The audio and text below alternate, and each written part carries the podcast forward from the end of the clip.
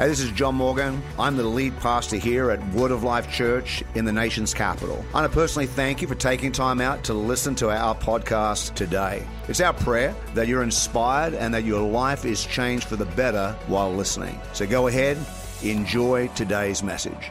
And he sat down, talking about Jesus, and he called the twelve. And he said to them, If anyone would be first, he must be last of all and a servant of all. And he took a child, put him in the midst of them, and taking him in his arms, he said to them, Whoever receives one such child in my name receives me, and whoever receives me receives not me, but him who sent me. Mark chapter 10, verse 43 says, But it shall not be so among you, but whoever would be great among you must be your servant, and whoever would be first among you must be slave of all. For even the Son of Man came not to be served, but to serve and to give his life as a ransom for many. We are in week three. Power comes back on. There it is. That was a good prayer. You guys are awesome. You got more power than I thought you had. Childhood memories tend to distort uh, the true size of things. Things that when we were little we thought were huge. Now, if you go back and revisit those same things as an adult, they all seem to be pretty small. I, remember going back to buildings, even when I first got saved, going back to churches that when I first got saved, I thought were really, really huge. Now going back all those years later, I'm like, well, that wasn't really big after all. Sometimes you get that honey who shrunk my past sort of mentality. Some years ago, I took my youngest daughter, Brooke, to Disneyland. She was only about three or four years of age. I was all excited. She gets to feed the mice, get to meet the mice. It was going to be good. And I thought she'd be excited to meet Mickey and to meet Minnie Mouse. And when we got there and I took her up to the characters rather than embracing them and thinking it would be really good, she freaked out. She was not happy to meet them and, and, and, and held me and wouldn't go close to them. And, and I couldn't work out why. I, I spoke to our children's pastor about it, and she said to me, Well, it's not unusual. In your mind, your take, they're just normal sized characters, but to your child, these are overwhelmingly big, sort of like animations that are very, very intimidating. When you're small, small things can seem big. But when you are big, even the big things can appear small. Size is often a result of our perspective. Matthew chapter 10, Jesus said, But it shall not be so among you. Whoever would be great among you, he says, must be your servant. Leadership greatness to Jesus is, in, is found in what I would term as a perpetual opposite day. If you want to be the most important person in the room, then you must make yourself the least important person in the room. It's the opposite. Leadership is not about how many servants that you have, it's the opposite. How many people do you serve? In the kingdom of God, elevation in the kingdom doesn't begin from the top, it begins from the bottom, a position of humility. Humble yourself, the Bible says, in the sight of the Lord. In other words, become the smallest, become the least, become the lowest, and He will elevate you. In the kingdom of God, your humility empowers you to defy leadership gravity. It will take you higher than you ever thought you could go before. Why? Because humility deals with arrogance. Humility deals with us being self centered. Humility deals with pride. Humility deals with insecurity, and insecurity is literally a form of pride. When kingdom greatness is in your spirit, humility is never an issue.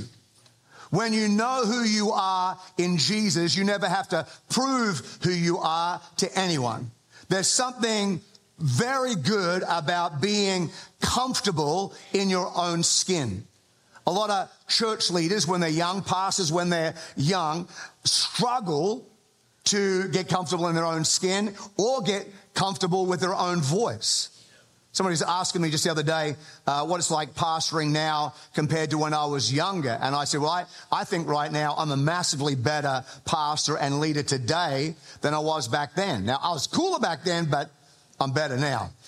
And, and the reason when you're starting out, you're trying to find your rhythm. You're trying to find out who you are. You're trying to get relationships and friendships. You're trying to get uh, comfortable with you, even as a preacher, even in your own voice. I remember being as a young preacher, somebody came to our church and they're like, oh, your church is just like a big youth group and you're always funny and you're the funny man, you're cracking the funny jokes. And, and I was like, well, maybe I shouldn't be.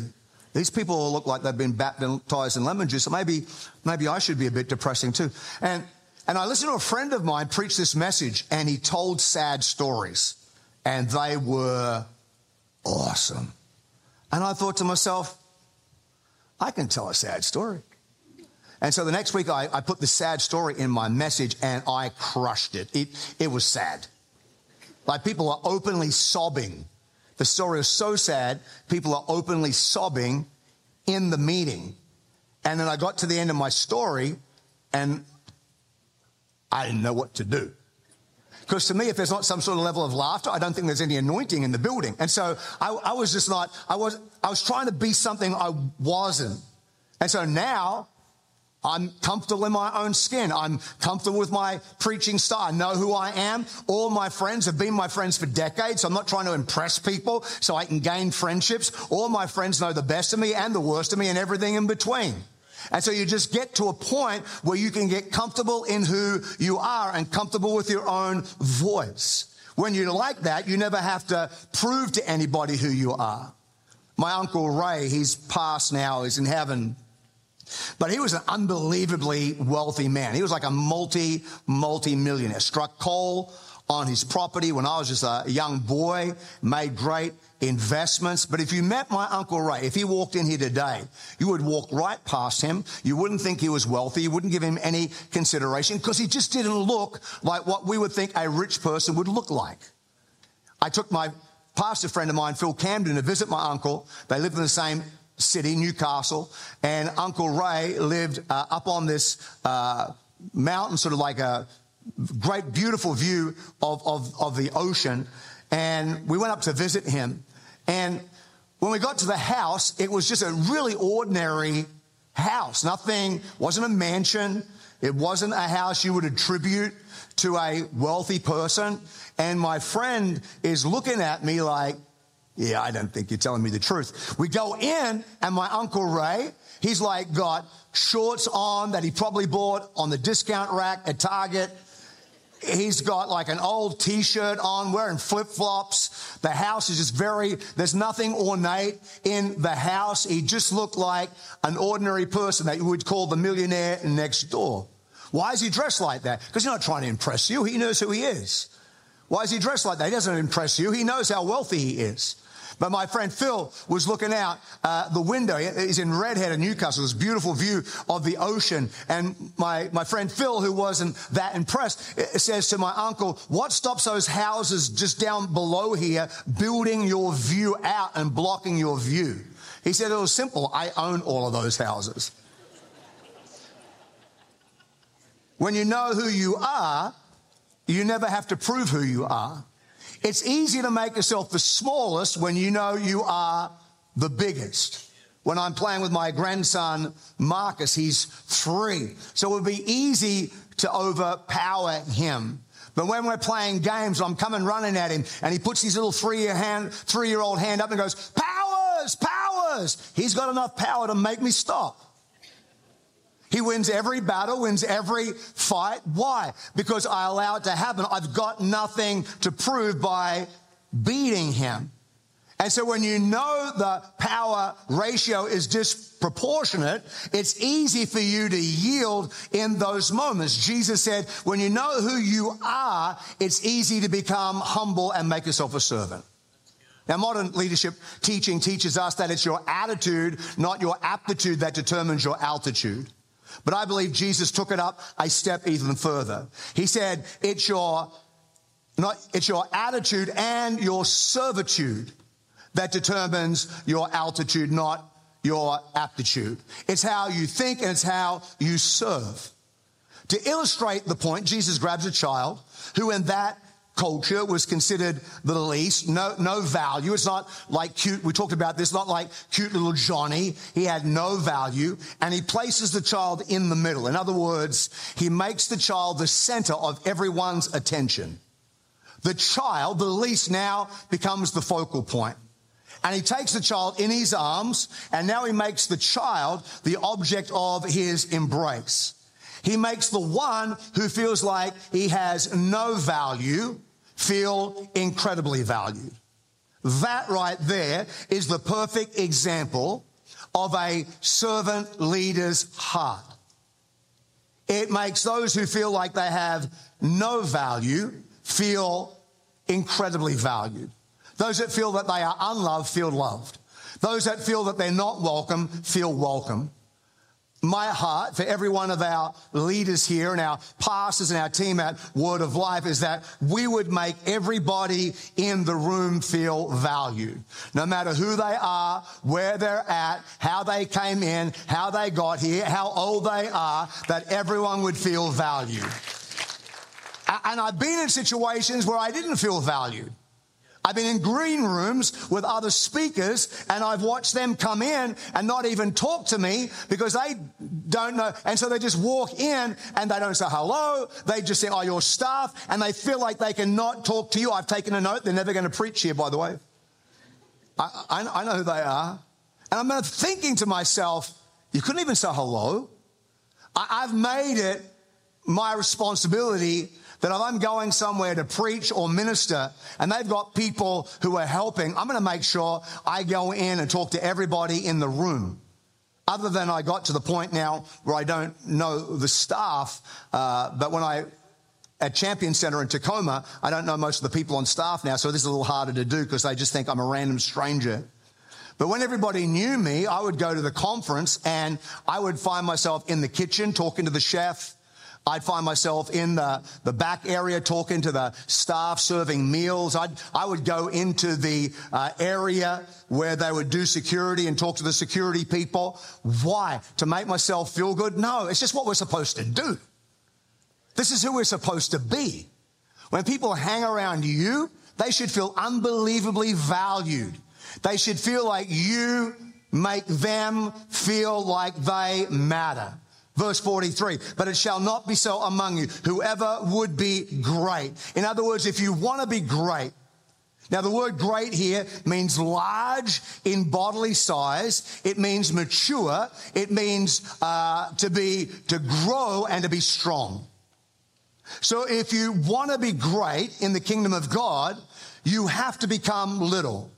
If you want to be the bigger person, then you have to become the smallest person. For even the Son of Man came not to serve, be served, but to serve and to give his life as a ransom for many. So here Jesus acknowledges the power ratio is disproportionate between him and the disciples. He starts off, even the Son of Man, me, I know who I am, the Son of God. I, I become the Son of Man. I'm acknowledging my position. And I'm using my position as an illustration on how I want you to respond in a servant attitude. I am God, but I become man. I am spirit, but I become flesh. He who was rich became poor, so we who are poor can become rich. He who knew no sin took on our sin, so we who are full of sin could be free from sin. The Son of God became the Son of Man, so the sons of men could become the sons and daughters of God. It's the great exchange of grace. The insecurity of the disciples are manifest. It manifests in their debating which one is going to be uh, the greatest in the kingdom. It manifests in John and James trying to curry favor with Jesus and get a position on the leadership team on the right hand and on the left hand. And it also manifests in their inability to get Jesus' illustration about being the least. In chapter 9, Jesus grabs a child, brings a child in, embraces a child, loves on the child, makes the child the focus. In chapter 10, they're bringing children to him that he might touch them, and the disciples rebuke them. So they didn't get it. They didn't, they didn't get this principle that if you want to be great, then you need to become a servant of all. Everyone say of all.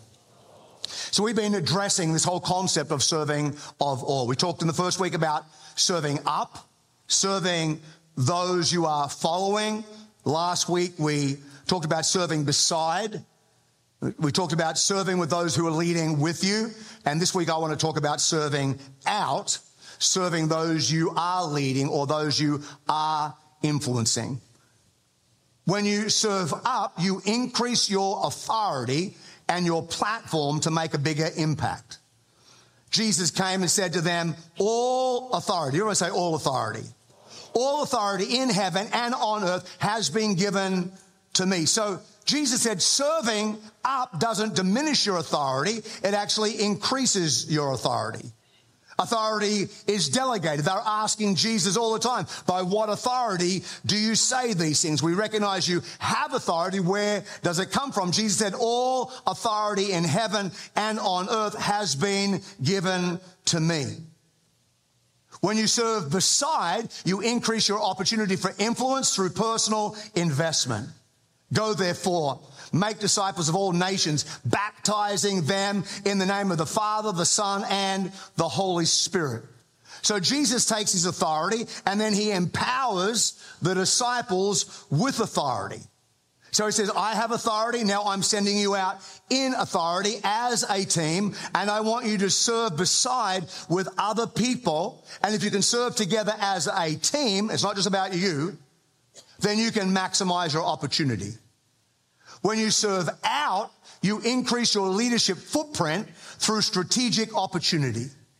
Bible says, teaching them to observe all that I have commanded you. This is Jesus telling the disciples. And behold, I am with you even to the end of the age. Serving increases your impact and it multiplies your investment. If you're willing to make yourself small, then God can do big things out of you. The servant of all mindset is expressed in serving up, serving beside, and serving out. I want to talk a little bit about that today, serving out. Sat down, called the 12, said to them, if you, if anyone would be first, if you would be first, you must be last. Everyone say must be last and you must be a servant of all. If anyone would, that's the decision. He must, that's the action. So if anyone would, that's the mentality, makes the decision. He must, that's the action. The decision is I serve out because I want to expand my impact. I want to lead. I want to be salt. I want to be light. The action is I must be least. I must make myself least and I have to position myself to be able to serve all or to be able to serve out. Now, the servant heart at any level is only really tested when someone treats you like a servant. Like we can all think that we have a servant heart, but the only way that you really know you have a servant heart is when someone treats you like a servant and then how you process that. When someone treats you like you have no value, when someone treats you like, when someone, when you're serving somebody and they have no, res- how you respond determines whether or not you have a servant heart. In, in, in ministry, we, we have to develop leaders to be able to lead with this mentality. And it's challenging. Back in the 80s, you could do internships and people would work for the church and young people wanted to be in ministry and whatever it takes. They'd work a full-time job. They would come to the church. They would serve for free. They would do internships. I think at one point at South City uh, Christian Life Center, we had like eight different interns serving. And, but, but today that's super hard because no one wants to serve for free. Young people want to do an internship and be paid to do the internship because I feel like, well, I'm, I'm, I'm doing the work. I should be paid to do the work. And I, I get the principle, but I totally disagree with the outcome. Because if you can't serve and you can't give and you can't lay your life down, your, your longevity in ministry is short. You've got to be able to serve somebody else. Whether it's up, out, or down, you have to be able to serve somebody else. I had a, an intern and his job was to wash my car once a week. That was the only thing I asked him to do to serve me. Just wash my car once a week. And, and the people in the church had an issue, like you may have an issue with that. He had an issue. He came to me. He's like, Hey, people have been talking to me. Why am I washing your car? And I'm like, Well, you must struggle with the idea. Yeah, to be honest with you, I'm really struggling. Why do I have to wash your car? And I'm like, Because it's dirty. And and he's like, Well, why can't you wash your car? I said, I can wash my car. Who do you think I washed my car before you were washing it? I can wash my car. And I don't need you to wash my car. Never wash my car again. I don't care if you ever wash my car again. Because this is the energy I used to exert in washing my car. I would drive to the gas station. I would fill my tank with gas. They'd print me a receipt. I'd drive around to the car wash. I'd pull out my receipt and on the pad, I'd push the numbers in the pad. A little exhausted after exerting so much energy pushing numbers in a pad, but it was okay. I had time to rest because I would just sit in the vehicle now and it would move through the car wash and pop out the other side magically clean. That's all I had to do. And I'd have something to eat and drink in the car while I was going through and it was magically. So I'm like, I don't need you to serve me. It doesn't change me. But if you can't serve anybody, you can't serve up, you can't serve beside, you can't, you're not going to make it in ministry. Because in ministry, someone's going to treat you like a servant. You're going to ex, ex, ex, uh, just give out life and ministry and be there. I had people in my church in New Zealand who I spent hours in hospital with them, praying, being there when they, they need, just hours in hospital.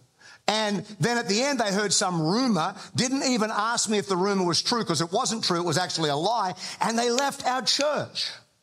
Why doesn't that crush me? Because you have a servant's heart. You expect people to do those sort of things. But it has to develop somewhere. We don't naturally have a servant heart, but you only know you have it when someone treats you like a servant. When you serve out, you have to embrace certain things. You have to embrace the thought that being thanked or appreciated is never an expectation. When you serve out, you have to get a mentality. These people may never thank me. They may never value what I've done, never give me a compliment. I'm just doing it because that's what I'm supposed to do. We had a food bank in New Zealand and Jim and Lynn Lawton ran it for about a decade.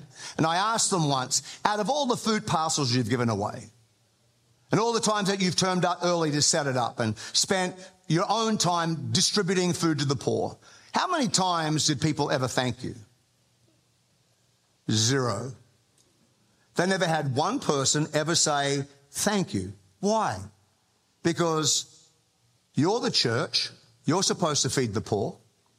We're the poor, we're supposed to be fed. So you're just doing what you should do. Why should I thank you? That's the mentality. No concept of how the food came, how the food got set up, the distribution of the food. All they did was they walk in, they got their package, they walked out. But other people were there all day setting that up for them to be able to get what they got. But to do the serving, you just have to go in with the understanding probably no one's ever going to thank you. Jesus healed 10 lepers and nine of them walked away without saying thank you. It's just part and parcel of serving. When someone treats you like a servant, you've got to be able to respond like a servant with a servant's heart. When you serve out, you have to embrace the fact that considering how you feel or your needs will never be on that person's radar. Somebody in need is rarely thinking about you. They're only thinking about them. A prophet's only without honor in his own country. In other words, when people just feel like you're common, they don't feel like they have to give you any value. When you serve out, you have to embrace the feeling that, that you can be the answer of some need, but you cannot be the answer to all need. Jesus said, You always have the poor with you. I think to me, that's probably one of the greatest challenges of ministry is just seeing need and realizing we can, we can make a small difference. We're going to try to make the biggest difference we can, but a need here. And it, I was in Ghana. I went up to uh, Tamale, and the need there is just that we looked at a church planting opportunity, just one community, just one little community in a city. And we're trying to meet need here, but there's need all around the city. But then if you drive anywhere in Ghana, you're going to find need. Anywhere in Africa, you're going to find need. You just go to Bulgaria, you're going to find need. We're going to El Salvador to meet need. Everywhere you go. In America, there's need. So as, as we serve out, you have to realize I, I, we can't do everything, but we have to do something. We can't answer every question, but we have to answer some. And it begins by us being servants of all. When you serve out, you have to embrace the feeling or the thought uh, that you are dealing with the feeling that sometimes you're just really spitting in a hurricane. In other words, I'm, I'm doing the best that I can, but I'm not really sure I'm going to move the needle. Some people's lives are like that. You can invest and you can invest and you can invest and you can invest. That's what we're called to do, and they never change. We had a man in our church in New Zealand. His name was Selwyn, and Selwyn was an, older gentleman, and I think he'd been to every church in town. He was with us for like four to five years. The longest he'd been in any church, he was with us. And Selwyn had issues that pretty much could never be answered. We tried to, we tried to answer most of them and, and it was a spitting in a hurricane. It was, it was a big job. Uh, but all I could do was listen to him.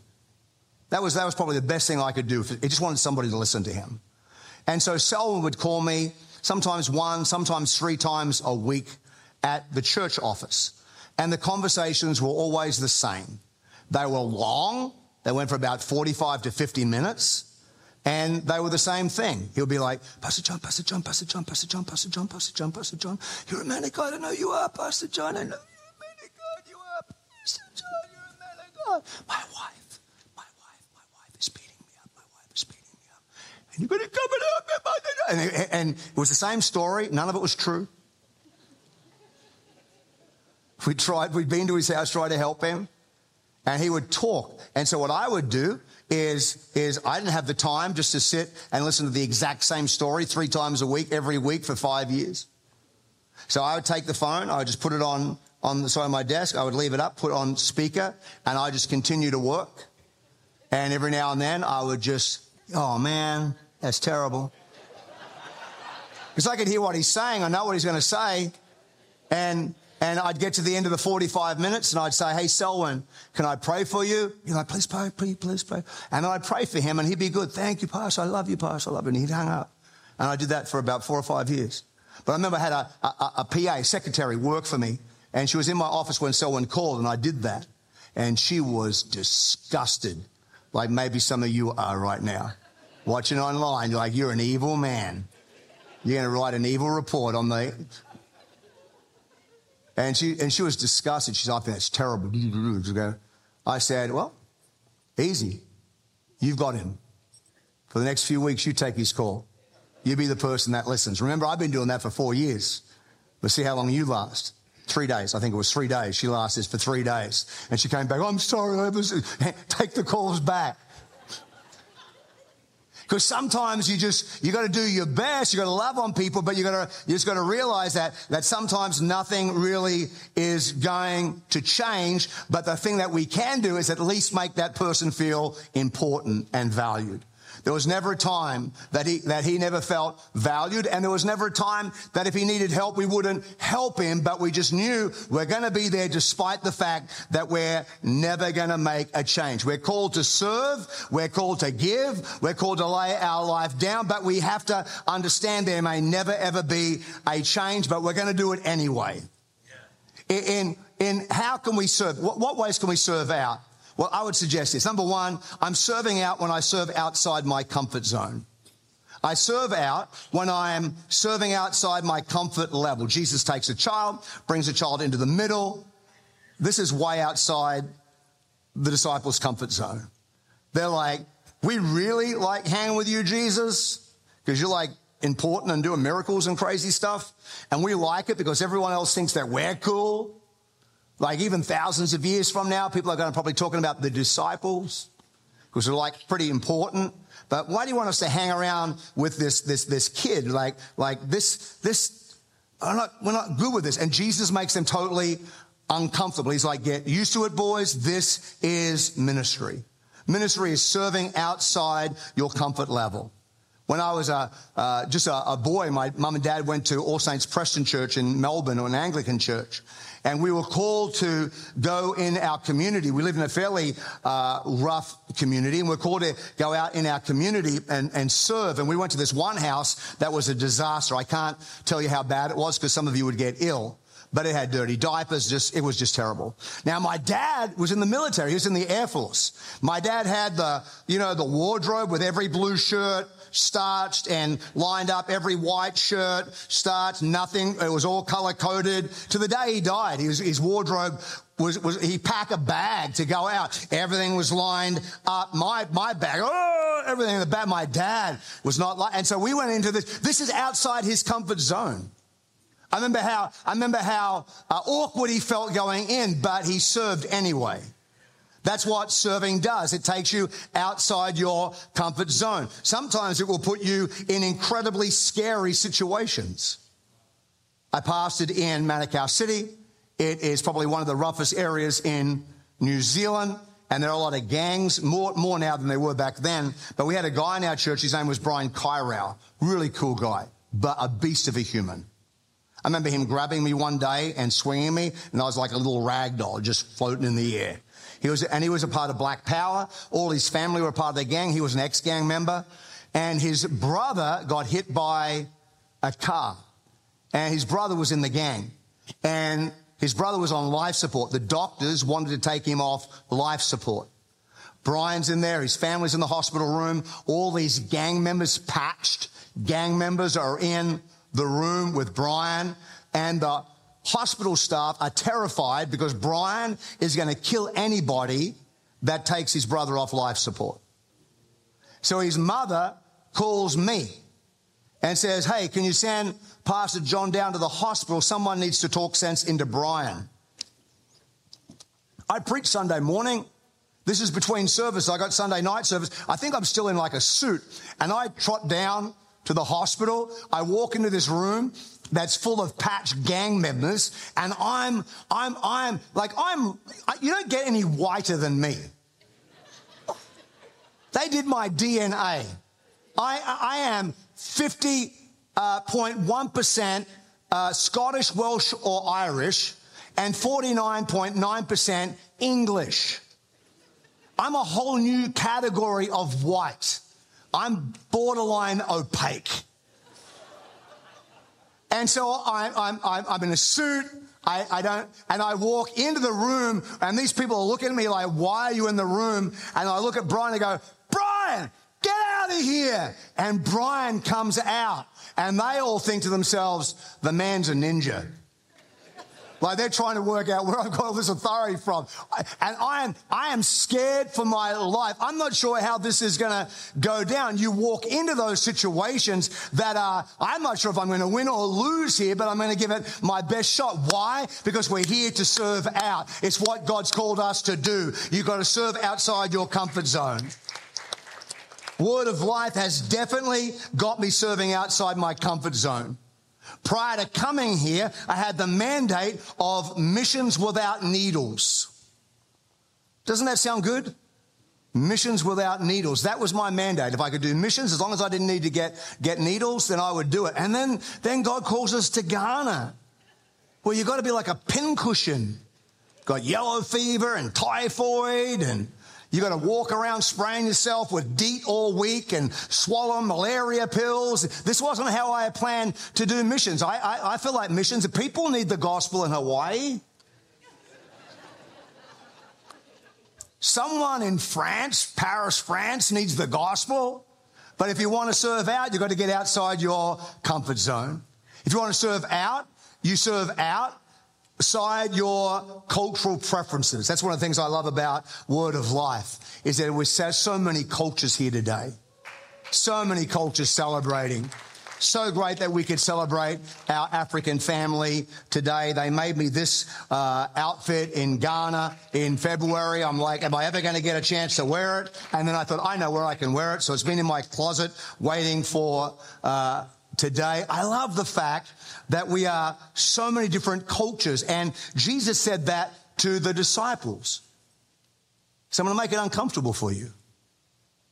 Go to Jerusalem. They're like, awesome, we love that. That's good. That, that's home. Go to Judea. Oh, okay, yeah, that's cool. Go to Samaria. Ah, not so cool. We don't really like those people. Go to the uttermost parts of the earth. Go out and minister to the Gentiles. And we know for the church, for the early church, that cultural challenge was divisive in the church because we like to minister out of our culture. Just today, just here today, there are people from Ghana, there are people from Africa that say, Pastor, we love the way you're dressed today. There are people online watching right now, and they're going to go, That's a woke church. The pastor's wearing a dress.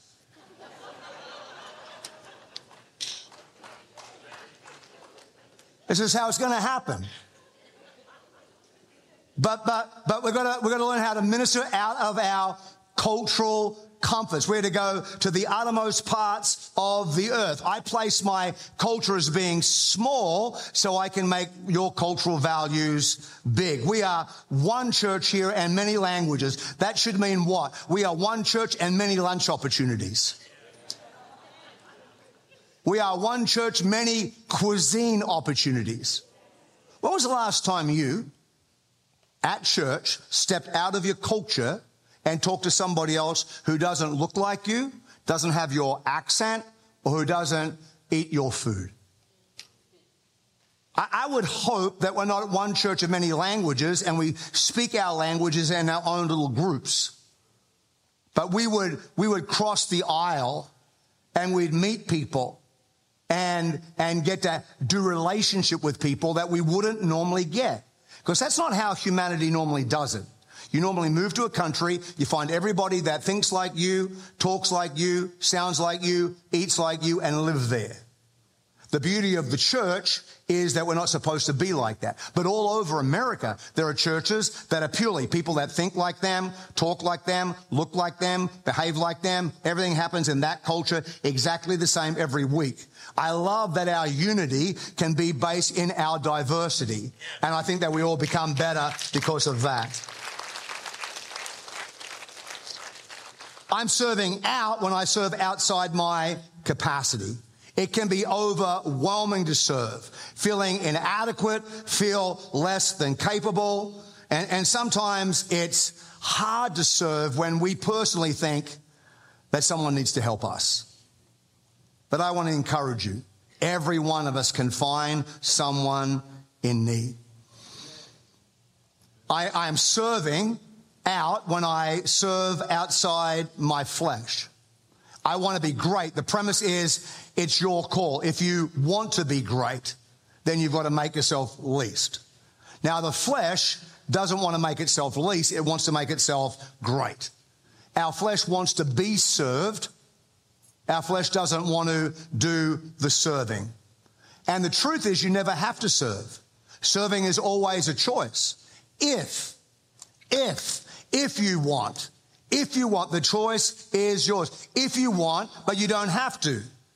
If you want to be great, then become a servant. But God's like, it's always your choice to serve. You can leave here today. You don't care. I, I, you're going to keep doing what you want to do. It's your choice. I can't make you serve. But I would suggest this to you. The moment you decide, I don't want to do it, God will raise somebody up that can do it. God has no issue bypassing you and finding somebody willing to do it. The choice is yours. I would suggest you do it so no one else gets your reward. When the going got tough, the disciples got going. They bolted. And so when Jesus stumbled at the cross, they had to, God had to get a stranger to help Jesus carry his cross. The disciples didn't help bury Jesus. Judas wasn't there to plant the early church. And when God wanted the church planted, this is what he said. He said, Who's going to take Judas's place? Well, what's the qualification for this apostle? They have to be there since the baptism of John, and they had to be there at the ascension. What are they saying? He had to be there all of Matthew, all of Mark, all of Luke, all of John. You have to be there in every gospel from when Jesus was baptized until the ascension.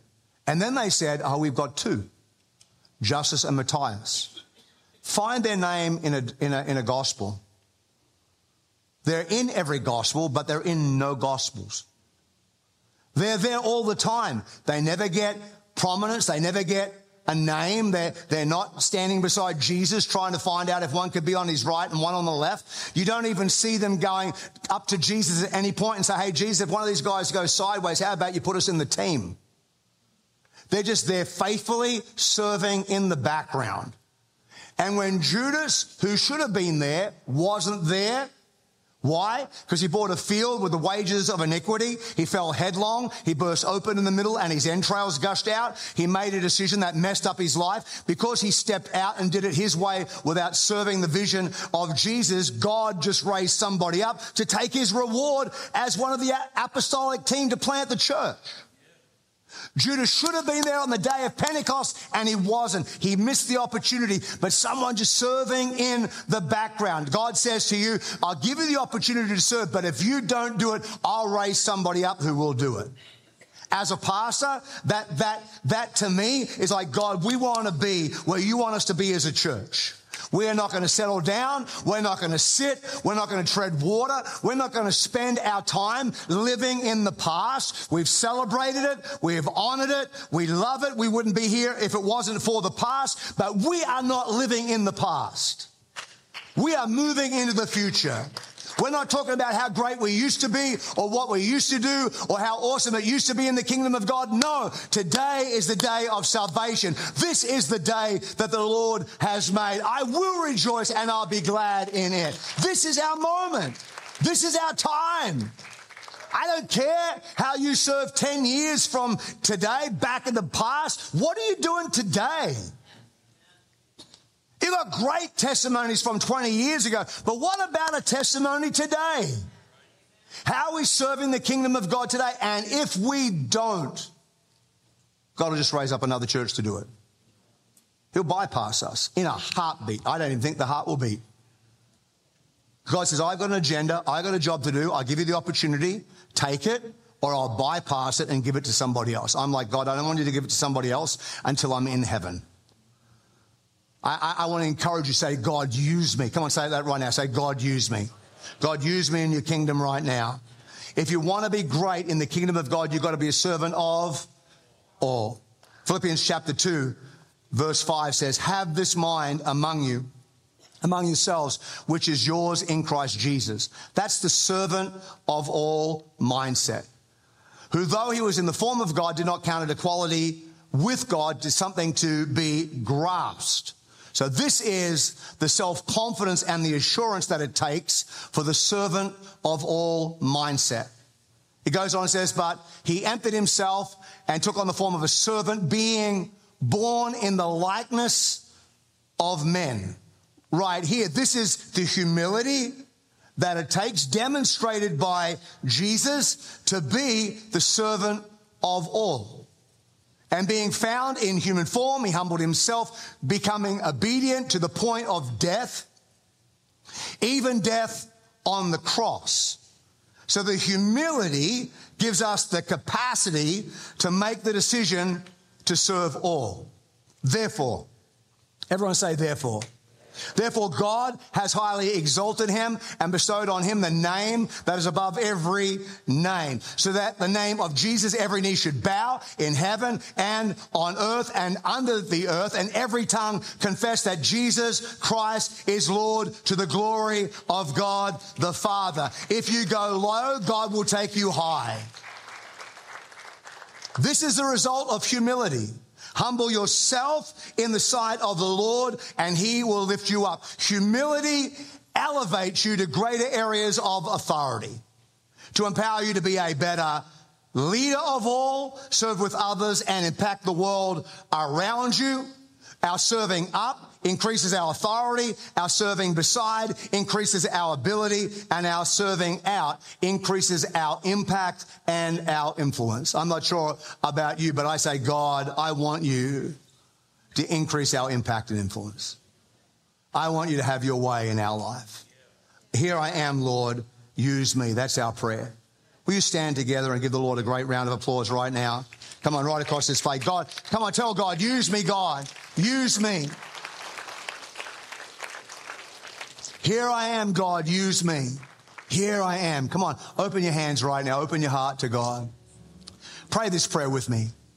Say, Dear Jesus, I open my heart to you. I humble myself in your sight. I want to be a servant of all. Areas in my life where I struggle to serve, please help me. I'm not perfect. I don't have it all together. In the areas I need to change, please change me from the inside out.